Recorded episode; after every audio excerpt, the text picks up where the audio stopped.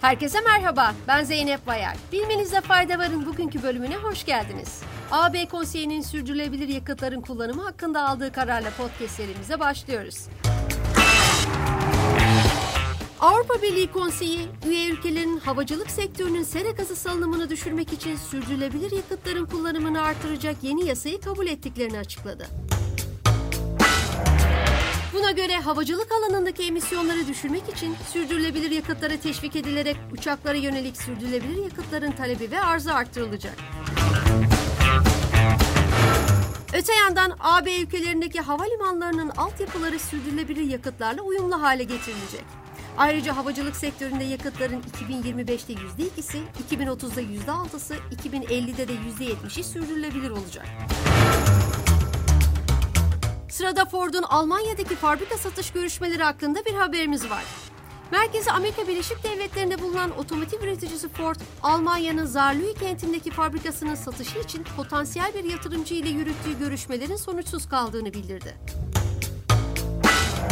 Ford'dan yapılan açıklamada, ismi belirtilmeyen potansiyel yatırımcı ile Haziran 2023'te bağlayıcı olmayan bir anlaşma imzalandığı ancak daha sonra müzakerelere devam etmeme kararı alındığı ifade edildi.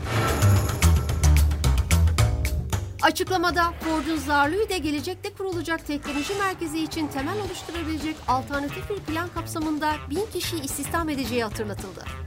Avrupa fabrikalarında yeniden yapılanma sürecini yöneten Ford, Haziran 2022'de yeni nesil elektrikli araçlarını Saarlouis'deki fabrika yerine İspanya'da açtığı tesiste üreteceğini açıklamıştı. Avrupa Birliği'nin genişlemesine ilişkin bir haberle devam ediyoruz. Hollanda'da geçici hükümetin başbakanı Mark Rutte, Avrupa Birliği'nin Balkan ülkeleri ve Ukrayna'yı da içerecek şekilde hızla genişlemesini reddederek ülkeler tüm gereklilikleri yerine getirmeleri halinde AB'ye katılabilirler dedi. AB'nin genişlemesi için tarih belirlemenin acelecilik olduğunu kaydeden Rutte, AB'ye katılım şartlarından taviz verilmemesi gerektiğine vurgu yaptı.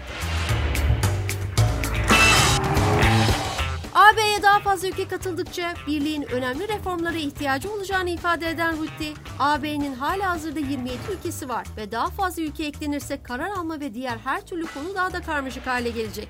AB'nin şu anda tasarlanan şekliyle büyük ülkeleri özümseme konusunda kesinlikle yetersiz olduğunu biliyorum ifadelerini kullandı.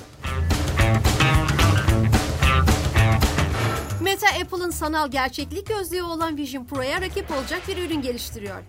Meta'nın gelecek yıl tanıtmayı planladığı AR gözlüğü Vision Pro'dan daha düşük bir fiyattan satışa sunulacak. Meta, kulaklık ve kontrol kodlarını ortadan kaldırıp AR gözlüğünü sadece el ve kol hareketleriyle kontrol etmeyi hedefliyor. Birleşmiş Milletler Uluslararası Göç Örgütü'nden gelen bir açıklamayla veda ediyoruz.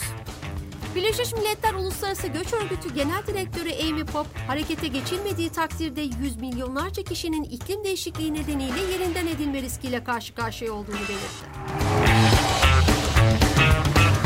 Pop konu hakkında yaptığı açıklamada, iklim değişikliğinin insan hareketliliği üzerindeki etkileri konusunda farkındalık oluşturmak ve diğer aktörleri bu çözümlerin bir parçası olmaya yardımcı olacak şekilde yönetmek istiyoruz dedi.